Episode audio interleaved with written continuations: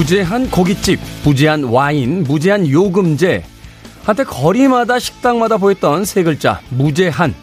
요즘 많이 사라진 거 느끼고 계십니까? 무제한의 시대가 가고 이제는 계산기를 좀 더 꼼꼼하게 두드리는 시대죠. 불필요하게 많은 양도 필요 없고 합당한 가격인지 가늠하기 어려운 무제한도 그리 선호하지 않습니다. 원하는 양과 보장된 질, 딱 그만큼에 맞는 합리적 가격을 원하죠. 어쩌면 무제한이 아니라서 더 달콤한 주말. 그만큼 더 꼼꼼하고 아깝지 않게 누리고 계십니까? 김태훈의 시대음감 시작합니다.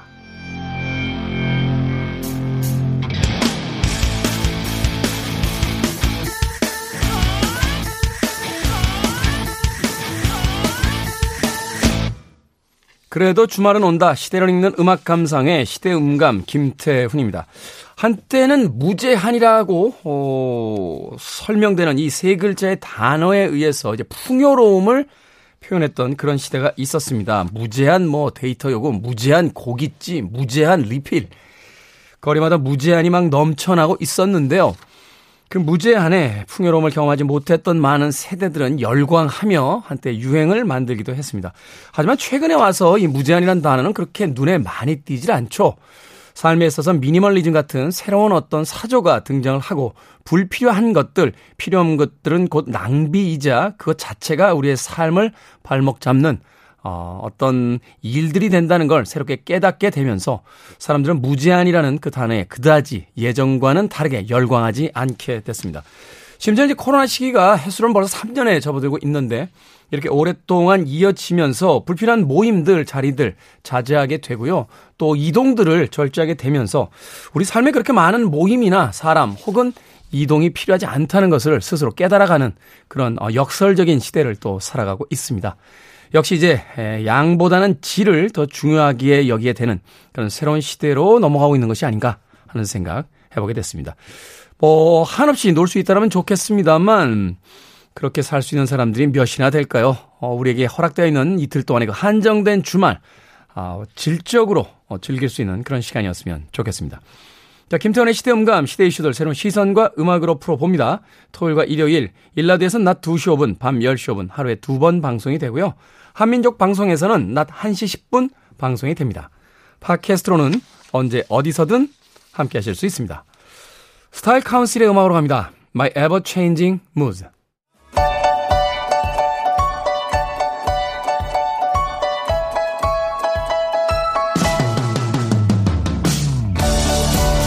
우리 시대 좋은 뉴스와 나쁜 뉴스, 뉴스 Good and Bad, KBS 보도기획부의 박혜진 기자, 그리고 산업과학부의 정세배 기자 나오셨습니다. 안녕하세요. 네, 안녕하세요. 정 기자님 어떠세요, 컨디션? 어, 완치해서 아, 돌아왔습니다. 네. 그렇죠. 정세배 기자가 이제 KBS의 미래이기 때문에 그의 컨디션이 이제 완치돼서 돌아왔다면 그렇죠. 걱정 많이 했습니다. KBS의 미래도 밝다라고 저는 생각이 됩니다. 힘들죠? 막상 겪어보면. 어, 저는 증상이 좀 경미했어요. 음, 경미해가지고 음, 몸살 기운 같은 건 없었고 목이 좀 많이 아팠는데 음, 공통적으로 목들이 다 네, 목은 좀 영향이 있더라고요. 아, 열이 나고 네. 그러진 않았어요. 거의 저는 다행히 되게 경미하게 넘어갔던 음, 것 같아요. 다행히. 예. 근데 아팠던 사람들은 또 지인 중에는 진짜로 이제 몸살, 음. 고열 겪는 경우도 있어서 최대한 안, 안 걸리시는 게 중요할 것 같아요. 네. 음, 네 역시 뭐 정세배 기자 젊다. KBS 미래도 젊다. 라고 이야기할 수 있을 것 같습니다. 자, 오늘 굿뉴스와 배드뉴스 어떤 뉴스부터 만나 보겠습니까? 아, 네. 제가 가져왔는데, 어, 이거 또 하필 또 코로나 확진과 관련된 뉴스인데, 네. 이제 헌혈 뭐 평소에 많이 하시는 분들도 있으시고, 이제 뭐 헌혈 수급이 좀 부족하다 이런 기사들이 좀 많이 가끔씩 보셨을 때 있을 텐데, 이게 코로나19 확진이 좀 오래되면서 이게 헌혈 수급량이 더 부족해졌다고 해요. 아, 배드뉴스죠? 네, 맞습니다. 네, 네. 배드뉴스. 그러다 보니까 이제 확진자 급증세가 지금 아시다시피 상당히 지금 계속 오랜 기간 이어지고 있잖아요. 근데 확진이 되고 나면 완치가 돼도 저처럼 완치가 돼도 4주 동안 헌혈을 못 한대요. 저도 이제 4주 동안은 헌혈을 못 하는 거예요. 아. 그러다 보니까 이제 확진자가 많아지면 많아질수록 혈액 수급에도 지금 비상이 걸리는 상태입니다. 아, 그렇죠. 이게 이제 바이러스니까 네네. 사실은 감염의 위험이 있기 때문에 음. 완치가 돼도 이제 완치 판정을 받아도 한 4주 정도는 이제 말하자면 룸을 두는 거죠. 그렇죠. 네. 그렇죠. 네 네. 음. 헌혈자가 연간 한 20만 명 정도 줄었다고요. 코로나19 발병 아, 이후에. 특히 올해 들어서 이제 확진자가 늘어나니까 당연히 비례해서 감소폭도 더, 더, 커지는 상황인데 음. 올해 들어서 지금까지 헌혈 건수가 한 45만 건을 조금 넘었다고 합니다. 근데 네. 이게 지난해 같은 기간에 비교하면 6만 건 가까이 음. 줄었다고 하니까 음, 이제 45만 건에 6만 건이니까 사실 비율상으로 보면 적은 비율이 아니거든요. 뭐 15% 이상 줄었다는 그렇죠. 네. 이게 의료 기관 등에 이제 공급할 수 있는 혈액 양 이걸 혈액 보유량이라고 하는데 3.61분이래요. 그러니까 이거를 수준으로 따지면 이게 몇 개 기준을 나누는데 관심 음. 등급이라고 하고 그럼 적정 보유량이 얼마냐? 5일분이라고 하거든요. 적정 보유량에 못 미치는 거죠. 네네. 아. 실제로 저희 KBS 취재진이 서울 영등포역 인근에 사실 유동 인구가 좀 많은 곳이잖아요. 헌혈의 집을 방문을 했는데 원래 그래서 인근 상권도 좀 발달하고 해서 어느 정도 사람이 있겠거니 하고 갔었는데 한 시간 동안 다섯 명도 안 왔대요. 음. 헌혈하시는 분들이. 음. 그래서 이쪽 헌혈의 집 계시는 관계자분도 보통은 20, 30대 특히 뭐 회사원분들 많이 오셨는데 지금 특히 재택근로도 많이 하시잖아요. 그러네요. 그러다 보니까 참여가 많이 줄면서 전년 동기랑 대비해 전년 동기면 사실 코로나가 여전히 있을 때잖아요. 지난해면. 근데 그때랑 대비해서도 10% 넘게 감소한 상태다 이런 말씀을 하셨습니다. 그 최근에 뭐그 누적 감염자 수가 이제 천만 명을 넘어가면서 네네. 이제 뉴스가 계속 연일 보도가 되니까 일단 활동량이 줄고 그 안 가려고 하잖아요. 동선을 그렇죠. 최소화시켜야 되니까. 네. 혹시 거기 갔다가 감염이 될 수 있지 않을까 이런 우려를 하시는 분도 분명히 있으실 거예요. 그러니까요. 그래서 이게 하루에 5,500여 명 정도가 헌혈을 해주시면 안정적으로 이게 유지가 되는데 5,500여 명이요? 예. 근데 아. 지금 하루 한 4,500명대 정도 그치니까 음. 뭐또 비율상으로 적지 않은 숫자가 줄어들었죠. 예. 음, 말씀드린 뭐. 대로 확진자가 많이 나오고 또 확진이 되고 나면 4주 동안은 헌혈을 할 수 없고 없고 또 외부 네. 외출을 좀 자제하시고 이런 상황이고 특히 헌혈은 좀 상당 부분이 이제 단체 헌혈에 의존하는 것도 많아요. 군대 있을 때 단체로 하죠. 그렇죠. 뭐 이렇게 버스가 이제 어디 회사를 가서 어디 그렇게 단체로 이제 하시는 경우가 많은데 만약에 이렇게 단체 헌혈이 잡혀 있었는데 그 현장에 갔는데 거기서 확진자가 나와 버려 가지고 이제 단체 헌혈이 무더기로 취소되고 이런 경우도 지금 상당히 아. 많다고 하거든요. 그러네요. 이제 헌혈차들이 오면 네. 기업에서 뭐 이렇게 참여하고 싶으신 분들, 뭐 점심시간이라든지 이럴 때 이제 참여를 해서 헌혈을 좀 해주시는 분들 꽤 많았는데, 거기서 이제 확진자가 한 명 나오면 한 분이라도 나오면 못 하게 되죠. 네. 전부 다 이제 그 그렇죠. 헌혈 자체가 취소가 돼 버리니까 아. 그렇게 취소된 경우가 이제 올해만 만 명이 넘는다고 하고 음. 그러니까 최근 한 달 동안 750만 명 넘게 확진이 됐거든요. 네. 그리고 이제 국민의 한 10% 이상이 지금 헌혈에 참여하실 수 없는 상태다 이렇게 적십자에서 이렇게 밝혔어요. 그래서 음. 좀 가능하신 분들은 좀 동참해달라 음.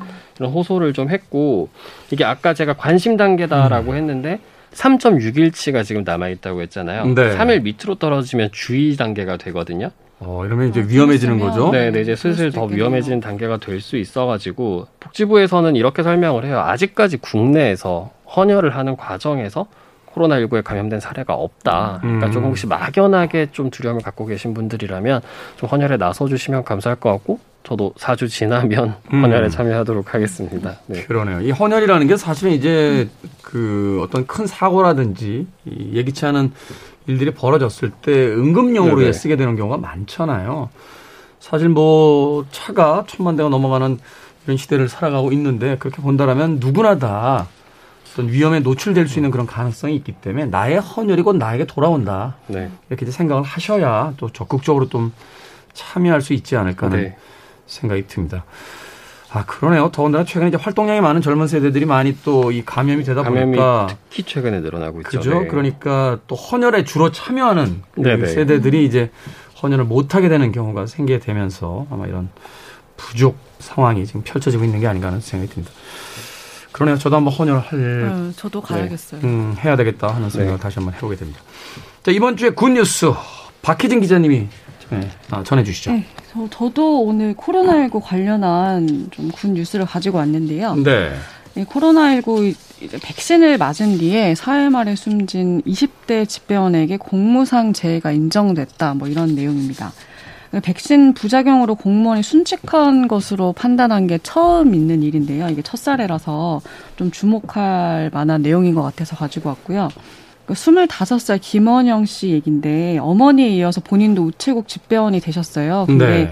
이분이 지난해 8월에 화이자 백신 2차 접종을 하고 사흘째인 8월 10일 새벽에 이제 좀 숨진 채 이렇게 발견이 되셨는데 어머니 증언에 따르면 당시에 119에서 이제 신고를 했고 그리고 시키는 대로 심폐소생도 했는데 대원분들이 왔을 때는 이미 뭐 심정지다 이렇게 얘기를 해요. 네. 국립과학수사연구원은 김 씨의 사인이 심근염이다. 백신 접종 뒤에 발생했다고 판단을 했거든요. 이 이유가 집배원이 되기 전에 태권도 사범을 할 정도로 건강했고 또 1차 접종 열흘 전에 했던 건강 검진에서도 심혈관 관련 질환이 전혀 없었다고 해요. 음.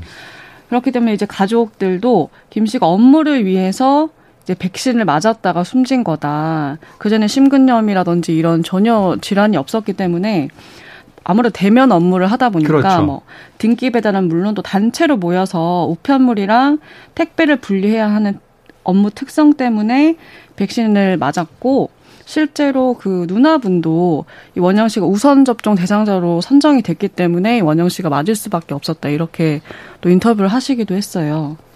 선택지가 야. 없으셨던 거네 이분 그렇죠. 입장에서는 예, 일을 하시려면 음.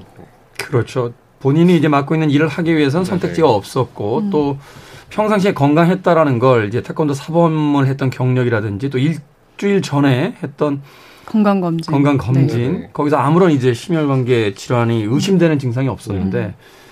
이제 백신을 맞고 이렇게 사망을 하는 사건이 발생을 했으니까 이걸 이제 음. 국가에서 인정을 해준 거죠.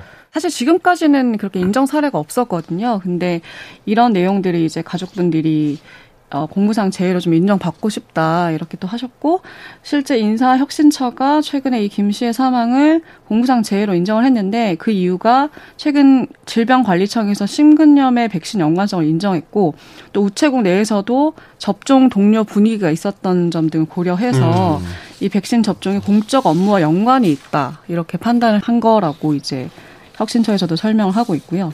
자, 공무원의 사례는 그런데 민간 부분은 어떻습니까? 민간 부분에 사실 여러 번 문제가 되고 뭐 그 국민청원에도 올라오고 어, 이게 굉장히 어, 큰 문제였는데. 민간 부문에서도 사실 사망은 아닌데 백신 접종 부작용을 산재로 인정한 사례가 있긴 있어요. 뭐 몸이 마비됐다거나 이런 사례들이 있긴 한데 어 조금 수치상으로 보면 백신 접종 부작용을 근로복지공단에 산재로 신청한 사례는 이달 중순까지 모두 38건이라고 합니다.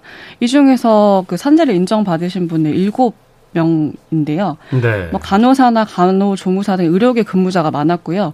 또 유치원 교사나 일반 사기업 노동자도 포함이 되어 있었다고 합니다. 뭐 물론 승인되지 않은 건수가 21건으로 더 많았다고 해요.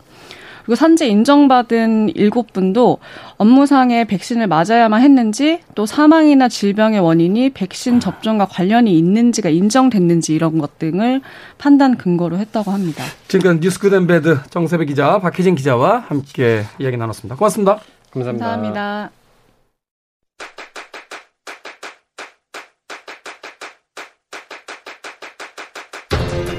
그래도 주말은 온다. 김태원의 시대 음감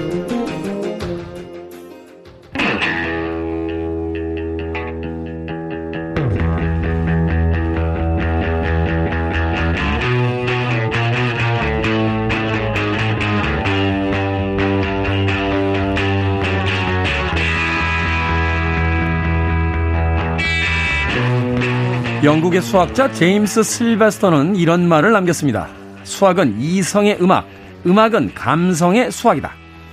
수학적으로 고안된 음계와 화음에 예술적 감성을 불어넣은 것이 바로 음악이라는 거죠. 학창시절 그토록 어렵게 공부했던 수학, 어디에 쓰나 했더니 음악으로 우리 곁에 머물고 있었네요. 우리 시대의 음악 이야기, 시간을 달리는 음악, 김경진 음악평론가 나오셨습니다. 안녕하세요. 네, 안녕하세요. 김경진 평론가는 학창시절에 가장 좋아했던 과목이 뭐예요? 전 국어, 영어. 나하고 완전 반대네. 나는 수학 좋아했어요, 수학. 아, 정말요? 안 어울리는데. 저는 문과인데 국어를 네. 못했어요. 어. 그 맨날 선생님이 넌 이과 가라고. 네. 그래도 마음은 문과였거든요. 저는 저는 수포자였어요. 수, 수학은 수포자? 거의 포기했었죠. 수학은 제가 거의 한두 문제 이상은 틀려본 적이 없는 것 같아요. 야. 특히 이제 재수할 때는. 네. 그때는 수학 공부 정말 열심히 해서 네. 수학만 보면은 제가 정말 훌륭 훌륭한 사람이 될 줄 알았는데 국어가 안 됩니다. 자, 시간을 달리는 음악 오늘 어떤 뮤지션 만나봅니까? 오늘의 주인공은 샤데이입니다. 샤데이. 네, 샤데이. 아, 샤데이. 네. 샤데이 정말 대단했죠. 80년대에 등장했을 때 그 뭐라고 해야 될까요? 당시만 해도 이제 그 10대의 어떤 그 청소년의 어떤 시각으로 봐, 보게 되면 네. 세상이 동양과 서양 딱 이렇게 이분법적으로 나눠져 있는데 거기 아프리카한계죠? 그렇죠. 어, 그 아주 신비로운 목소리와 외모 이 샤데이가 등장했을 때 네.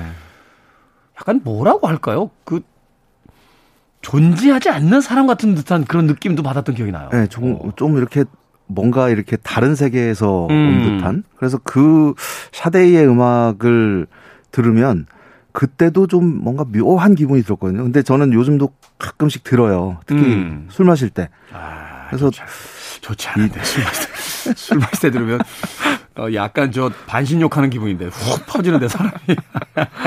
어 너무나 그 분위기, 이 목소리와 또 그 연주 음악 스타일이 뿜어내는 분위기가 너무나 매력적이어서 특히 뭐 와인을 그렇게 즐겨 마시지는 않지만 음. 어쩌다가 이제 그런 자리가 있으면 샤데이 음악이 너무나 잘 어울리더라고요. 그렇죠. 뭐 네. 샤데이 음악에 물론 이제 우리들의 편견일 수도 있겠습니다만 굳이 이제 주종을 선택해야 된다라면 예, 뭐 소주보다는 이제 소주 막걸리보다 이제 와인이나 뭐 네. 한여름에는 좀 시원한 맥주까지도 어떻게 아, 그렇죠. 커버가 될 것 같은 네. 그런 목소리죠. 네. 자, 샤데이. 이 샤데이가 사실은 이제 그룹의 이름이죠? 밴드죠. 아, 밴드 이름. 그 옛날에 학교 다닐 때 많이 싸웠어요. 샤데이 어떤 친구가 야, 그거 아니야? 샤데이가 어, 솔로 가수가 아니야. 밴드 이름이야. 아. 라는 말을 해서 어, 그 친구는 굉장히 이렇게 좀 구박을 많이 당했었어요. 말이 웃기는 소리 하지 말라고. 그죠? 네. 지금처럼 이제 인터넷이 있는 시대라면 바로 검색이 되는데. 그러게요. 그 당시 그런 팀들 많았죠. 뭐 산타나. 그렇죠. 블론디. 네. 뭐 이런 팀들 다 그 frontman들이 워낙 강렬했기 때문에 네. 그 사람이 원맨 밴드 같은 그런 느낌이 있었는데 그게 아니라 이제 팀의 이름이었다. 그렇습니다. 음. 샤데이는 그 말씀하신 것처럼 이제 그 샤데이 아두라는 이 리드싱어가 주축이 된 그룹이었는데 네. 이었는데가 아니라 지금까지도 활동하고 그, 있죠. 예, 네, 활동하고 있으니까 어 1982년에 결성이 됐습니다. 근데 이 샤데이는 그 본명이 그 어려워요. 헬렌 폴라샤데 아두. 라는 음. 이름을 가지고 있는데 나이지리아에서 태어났습니다. 아버지가 나이지리아 사람이고 어머니가 이제 영국인인데 어렸을 때 그 부모님이 이혼하는 바람에 어머니를 따라서 영국으로 건너오게 됩니다. 어 전공이 독특해요. 그 패션 디자인을 공부를 했고 아. 그 가수로 데뷔하기 이전에 패션 모델 활동도 잠깐 했다고 합니다. 음, 맞아요. 모델했다는 네. 이야기는 당시에도 좀 화제가 됐었어요. 그렇죠. 예. 네. 그래서 그 프라이드라는 밴드가 있었는데 여기에서 이제 백보컬리스트로 활동을 펼치다가 이 백보컬의 그 멤버들이 반해버린 거예요. 그녀의 재능에. 예. 음. 그래서 어, 이 프라이드라는 밴드를 다 뛰쳐나와가지고 샤데이 아두를 중심으로 그룹명도 이 그녀의 이름을 따서 샤데이로 정하고 활동을 펼칩니다. 한마디로 팬심이 넘쳐나면서 이제 그 여왕으로 옹립한 거군요. 어, 그렇죠. 너의 이름으로 네. 팀을 만들겠어. 네. 제발 우리와 같이 음악 활동을 해줘. 이렇게 그렇습니다. 된 거군요. 네. 그 밴드 편성이 좀 독특해요. 일반적으로 그룹 이라고 하면 특히 이제 팝이나 락에서 그룹이라고 하면 기타, 베이스, 드럼이 이제 기본 악기 편성인데 그렇죠. 이 샤데이라는 그룹은 보컬리스트인 샤데이 아두 그리고 기타와 색소폰을 연주하는 어 스튜어트 매튜맨이라는 특이하네요. 남자. 어. 그리고 베이시스트인 폴 덴먼, 또 키보디스트인 앤드루 헤일이라는 이 네 명으로 구성되어 있습니다. 드러머가 없어요. 드럼이 없네요. 네. 그래서 음. 그 앨범이나 앨범 작업이나 투어 할 때 그때 그때 이제 세션 드러머를 기용을 해서 작업을 펼치는 스타일로. 근데 지금 이제 결성이 된 지 40년이 됐잖아요. 네. 어, 단 한 번도 멤버 교체가 없었습니다. 이야. 그래서 어, 굉장히 좀 어떻게 보면 독특한 커리어를 가진 팀인데 그 40년 동안 발표한 정규 앨범 수가 6장에 불과해요. 40년간 6장. 네. 음. 그래서 그 굉장히 그 적은 앨범 수이지만 어, 뭐 저도 그렇게 생각을 하고 많은 사람들이 그런 얘기를 합니다. 샤데이의 앨범에서는 버릴 곡이 하나도 없다. 아, 그건 맞아. 네. 예전에 이제 LP 시절이죠. 네. LP 시절에는 그냥 바늘을 네. 첫 번째 곡에다 올려놓으면 한쪽 면을 끝까지 들어도 전혀 어떤 그 뭐라고 할까요? 그 이질감이 없는 그런 그렇죠. 음악들. 네, 어. 네, 네, 그래서 샤데이의 그 여섯 장의 앨범들은 어떤 앨범을 그냥 선택해서 어떤 곡을 듣든 어. 이 오늘의 분위기 또는 어 지금 내 마음이 처한 상황 음. 여기에 굉장히 잘 녹아든다고 생각을 합니다. 첫 곡 들어볼까요? 네, 대표곡이죠. 샤데이 하면은 뭐 정말 많은 사람들이 떠올리게 되는 Smooth Operator라는 곡이고요. 1984년에 발표했던 어, 데뷔 앨범에 수록된 작품입니다. Smooth Operator라는 이 그 말의 뜻이 굉장히 그 말 잘하는 사람, 달변가, 언변이 좋은 음. 사람이라는 의미인데 어, 이 샤데이의 노래들은 그 대부분 가사를 샤데이 아두가 직접 써요. 근데 네. 다루는 내용이 거의 대부분 어, 사랑 노래입니다. 사랑으로 그렇죠. 인한 아픔이 됐든 어. 뭐 어쨌든 좀 관능적인 모습이 됐든 이 Smooth Operator는 그 말 잘하는 이, 이 달변가가 어 상류층 생활을 하면서 음. 여자들의 마음을 사로잡는 일종의 그러니까 좀 바람둥이 사기꾼 그래서 여자들로부터 돈을 또 취하고 뭐 이런 사람의 이야기입니다. 어, 굉장히 그 세련된 지금 들어도 세련된 사운, 사운드가 돋보이는 어, 뭐 네오소울 거기에 이제 재즈의 요소 또 팝의 요소 적절하게 버무려진 아주 멋진 사운드를 들려주고 있죠. 음, 네. 당시에는 이 음악 나왔을 때 우리끼리 야 부드러운 교환이 뭐야? 이, 이 가사 해석하느라고 꽤나 끙끙거렸던 예전에 참 그 웃지 못할 그 번안들이 많았었어요. 그러게요. 네. 네. 그래서 사실은 음 Smooth Operator 셔데이 음악으로 듣습니다. 셔데이의 Smooth Operator 듣고 왔습니다. 이 한 곡으로 뭐 이 셔데이라는 아티스트는 이미 다 설명이 되지 않았나 하는 생각이 듭니다. 오늘 시간을 달리는 음악 김경진 음악평론가와 80년대에 데뷔해서 현재까지도 활동하고 있는 셔데이라는 음악 그룹에 대한 이야기 나눠보고 있습니다. 아, 음악 너무 좋네요. 지금 들어도. 그러게요. 그 80년대 영국에서 탄생한 그 장르, 음악 장르 중에서 네. 당시 그 반짝 어 세계적으로 인기를 끌다가 그냥 스르륵 사라진 그런 음악 스타일이 있어요. sophisti-pop이라고 불리는 장르였는데. sophisti-pop. 네. sophisticated라는 단어가 있죠. 뭐 세련됐다라는 네. 그런 의미인데 말 그대로 굉장히 좀 세련되고 부드러운 사운드를 특징으로 하는 음악인데 팝과 소울 R&B 그리고 거기에 이제 smooth 재즈, 재즈의 요소와 가끔은 또 또 그 뉴웨이브 뭐 이런 요소들이 결합된 어 좀 듣기 편안한 팝 을 일컫는 말이었습니다. 당시에 참 용어들 많이 나오는데 정의가 제대로 안 돼 있었어요. 맞아요. 그러니까 뭐 city music부터 뭐 하여튼 뭐 여러 가지 이야기들 나왔잖아요. 그렇죠. 네. 사실 이 Smooth Operator 같은 곡도 이후에는 slow jam으로 분류하는 사람들도 네, 있고 맞아요. 여러 가지 네. 어떤 분류법이 네. 있는데 저희들이 나름 평론가인데 모르겠어요.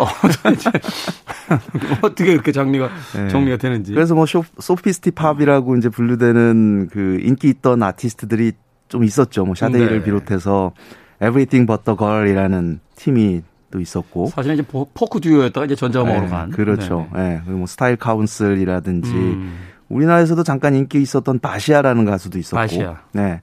이런 이제 sophisti-pop을 이 대표하는 아티스트로서 또 그 soul, neo soul. 그러니까 당시에 그 FM 라디오에서 그냥 편안하게 들을 수 있는 R&B를 일컬어서 어 quiet storm이라고 했었단 말이에요. 음. 어, 그 스모키 로빈슨의 노래 제목에서 따, 따온 용어였는데 그 adult contemporary 성향의 R&B. 그러니까 좀 편안하게 들을 수 있는 이 quiet storm도 샤데이의 음악을 특징 짓는 요소 중에 하나입니다. 그리고 이제 그, 그 주로 곡을 그 메인 작곡가로 역할했던 그 스튜어트 매튜맨이라는 인물이 본인이 이제 색소폰 연주자였기 때문에 자연스럽게 그 재즈의 요소도 가미가 되면서 어 정말 아주 어 편안한 그런 사운드를 구사를 했죠.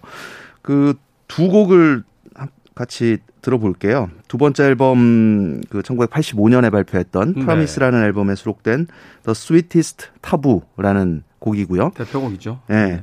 그리고 어 1994년 네 번째 앨범 Love Deluxe라는 이 앨범. 이 Love Deluxe는 제가 술 마실 때 제일 많이 듣는 앨범이에요. 정말. 그냥 녹아듭니다. 그냥. 이게 사실 이게, 이제 샤데이가 네. 데뷔 음반을 낸 지 10년 후쯤에 이제 나오는 음반인데 네. 그럼에도 불구하고 여전한 그 어떤 음악적 분위기 때문에 네.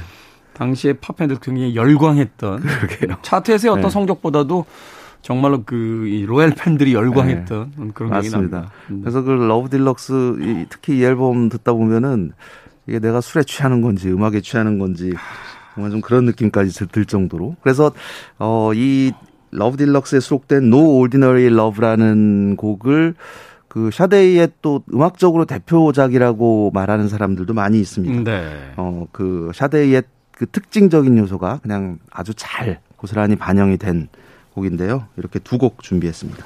네. 샤데이 음악 중에서 Sweetest Taboo 그리고 Love Deluxe 음반 중에서 No Ordinary Love까지 두 곡의 음악이 발표된 시기가 거의 10년 정도의 간격을 가지고 있습니다. 음악적으로 어떻게 더 성숙해지고 변해가는지 혹은 일정한 자기 스타일을 유지하는지 두 곡을 감상하시면서 네. 한번 경험해 보시길 바라겠습니다. 김경진 음악평론가와 함께하는 시간을 달리는 음악 오늘 샤데이 편으로 꾸며드리고 있습니다. 두 곡의 음악 이어서 듣고 왔습니다. 아, 스위티스 타브 그리고 이어진 No Ordinary Love까지 두 곡의 음악 들어봤습니다. 한 곡처럼 거의 느껴지네요. 그렇죠. 어, 네. 샤데이의 그 장점이자 단점이 바로 이런 것 같아요. 네. 처음부터 끝까지 틀어놓으면 이 곡의 구분이 잘 안 가다가 그게 참 듣기에 이제 편안하게 들을 수 있는 부분이기도 한데 네. 또 너무 너무 스타일이 똑같다. 그런 좀 뭐 실험적이라든지 좀 변화가 이렇게 확 그렇죠. 있던지 그런 음악은 없잖아요. 네, 또 거리가 멀죠. 네. 그 샤데이가 그 활동 기간 중에 그래미상을 4 개를 탔어요. 네. 그 그래미 그 최우수 신인상을 수상을 했었고 음. 그 방금 들으신 No Ordinary Love라는 곡으로 어, 최우수 R&B 퍼포먼스, 예, 보컬 퍼포먼스 상을 수상했었고 또 2000년에 발표한 앨범 Lovers Rock으로 어, 팝 보컬 앨범상을 수상을 합니다. 네. 그리고 이제 오늘 마지막으로 들으실 2010년에 발표됐던 여섯 번째 앨범이면서 지금까지 발표된 마지막 작품이죠. 벌써 10년이 넘었는데 가장 최근 음반이네요. 네, Soldier of Love라는 앨범에 수록된 동명 타이틀곡으로 다시 한번 그 그래미 R&B 보컬 퍼포먼스 상을 수상을 합니다. 그러니까 앨범을 내면 바로 그냥 상을 받았어요. 어, 앨범을 네. 많이 안 내서 그렇지. 네. 네. 네. 이 Soldier of Love라는 이 곡이 발표됐을 때 그 많은 팬들이 굉장한 기대를 했었습니다.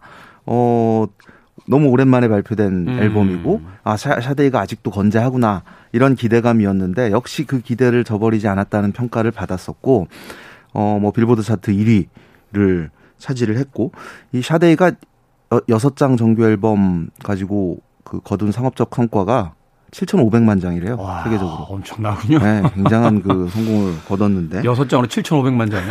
와. 네. 이 Soldier of Love라는 앨범의 타이틀곡 여기에는 또 독특하게 그 trip hop의 요소가 또 담겨 있습니다. trip hop. 그, 예, 일렉트로닉 음악에 약간 slow 템포에 네. 좀 그 약간 우울한 그렇죠. 그 네. 회색빛 정서 이런 게 좀 담겨져 있는. 그렇습니다. 네. 샤데이하고도 잘 어울려요. 이 앨범 발표했을 때 이제 이미 50대에 접어든 어 나이였음에도 목소리에는 또 변화가 없습니다.